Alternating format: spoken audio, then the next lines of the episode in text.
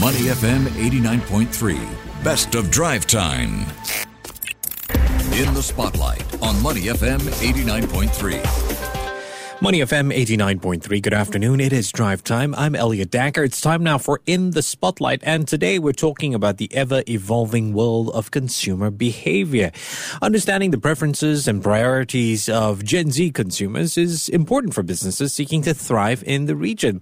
So, Gen Z, we're talking about those born between the mid 1990s to the early 2010s. Gen Zs are going to make up a quarter of APAC's population by 2025 and represent a powerful demographic with unique behaviors, priorities that set them apart from previous generations. So, how will the up and rising Gen Z cohort reshape the retail landscape? And more importantly, how can businesses keep up and adapt to the Gen Z game in APAC? Well, on the line with me is Alison Ho, an analyst at Insight WGSN. Uh, Alison, good afternoon. How are you? Hi, good afternoon. I'm doing well.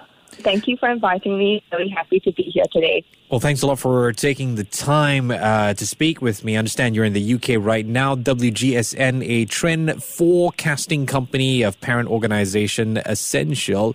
Uh, let's talk a little bit about how Gen Z is reshaping the retail landscape. What are what are some of their habits? You thought the millennials were a problem. We've got a new one, huh? yep, that's right. So Gen Zs in APAC, you know, growing up in a very unique time amidst an explosion of Asian pop culture from the global takeover of K-pop groups like Blackpink and BTS, you know, to the explosion of Asian representation in global TV and cinema. And I think this is really driving an emerging sense of hyper local cultural confidence and a newfound appreciation for local tradition. And what this means is that old traditions are becoming cool again um, especially as you know, an emer- emerging creative diaspora is gaining mainstream appeal.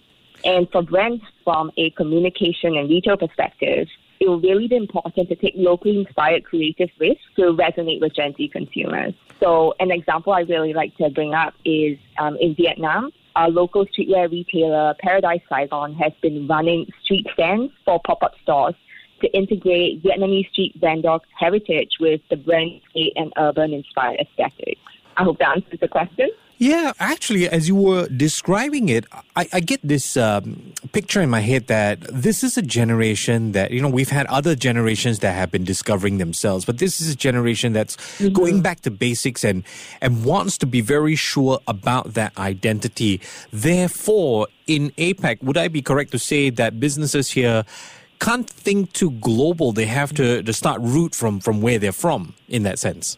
Exactly. That's exactly what it means. And so, for example, I, I don't know if you remember seeing this, but closer to home in Singapore, Gardens by the Bay recently went viral with this Good Morning campaign, mm. where it was really inspired by kind of boomer esque kind of Good Morning WhatsApp messages, you know, really bright colored uh, pictures, images of um, florals or nature, and then kind of accompanied by just kind of short well wishes. So those have been really popular among Gen Z youth in APAC, especially because they're like, I mean, it used to be considered a little bit, you know, they would write it off as something boomer, but now it's like, let's come into this, um, embrace our identity, embrace our culture. And so I think you're right in saying that that's exactly what it means for brands um, mm. when they're trying to find success with APAC youth. Mm. Uh, Alison, beyond that, would it be fair to say that Gen Z is an influential generation? What are your thoughts on this, especially with the whole uh, social media that they're being born into in that sense? Right. So I think one thing to know about Gen Zs is that they are literally the most hyper-connected generation the world has ever seen. I mean, they've grown up in massive technological acceleration, especially with the widespread adoption of high speed internet and mobile devices. And for them, as lines between the digital and physical world continue to blur, they're kind of using their voices and becoming more vocal as a way to discover their most authentic selves. So they are not afraid to use their voices to express how they think and how they feel because that to them is a way that they are expressing their identity. And I think for brands, what that means is that if you want to connect with this movement towards self expression, it will be so essential for you to find your own distinctive voice as well. You know, over 70% of Gen Zs in Indonesia and the Philippines agree that brands should have a stance on current social issues. Mm. So exactly right. You know, they really want to be heard, but also for brands to hear how they feel and how they think. Wow, uh, Alison, as you described that, so I'm I'm a older millennial slash uh, Gen X. I'm kind of on that oh. border, and as you were describing how they want to be heard, I'm going, yeah. well, I've heard a lot of comments about that, but let's be fair, they are going to take over the, the majority of the population. We can't deny that. We have to change our style. What would you guys at uh, WGSN advise uh, brands and businesses in terms of, you know, trying to market to Gen Z? Trying to to ride on these trends, trying to win them over? What would your advice be? I think for Gen Zs and APAC in particular, it will be really important for brands to establish their purpose. So young APAC consumers are looking for brands to provide them with solutions and leadership for socioeconomic and environmental challenges. Today, you know, almost half of Gen Z in Southeast Asia will make an effort to research a brand's values before they make a purchase. And for brands to succeed, they really need to hone into their core values and use brand purpose as a way to forge deeper connections with Gen Z consumers. So that is what I'll recommend. Hmm. I'll try to phrase it the best as I can. A business comes to you and say, "Yeah, but I, I live in a world where I've got to find that balance between uh, marketing to the Gen X, to the millennials, maybe even the boomers. How do I find this balance as a business owner?" Right. So I think as a business owner, you really have to drill into your key segments and key cohorts.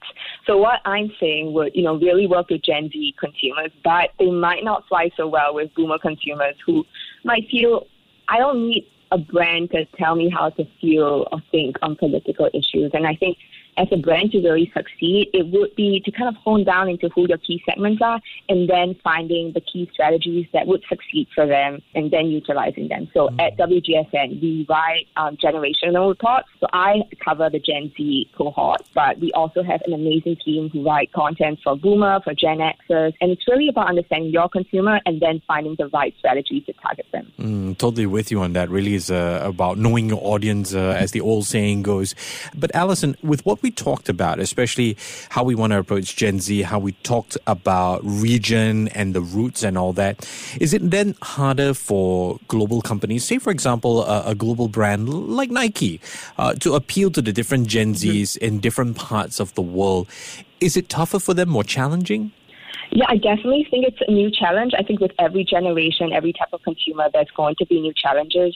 And that's why at WGSN, we tell brands to target Gen Z in Asia and Southeast Asia, you have to be hyper aware of regional differences. So you need to tailor strategies to meet the cultural nuances that exist within the APAC markets. And I think some brands that have done this really well is Lazada. Mm. So um, for its campaigns, it actually produces six variations that is tailor made to each Southeast Asian country.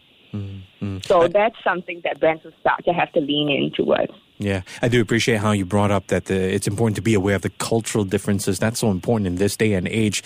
And we're talking about a generation that's very aware of it. I've been speaking with Alison Ho, analyst uh, insight at WGSN. Alison, I appreciate your time today. Take care and have a great day ahead. Happy to be here. Thank you so much.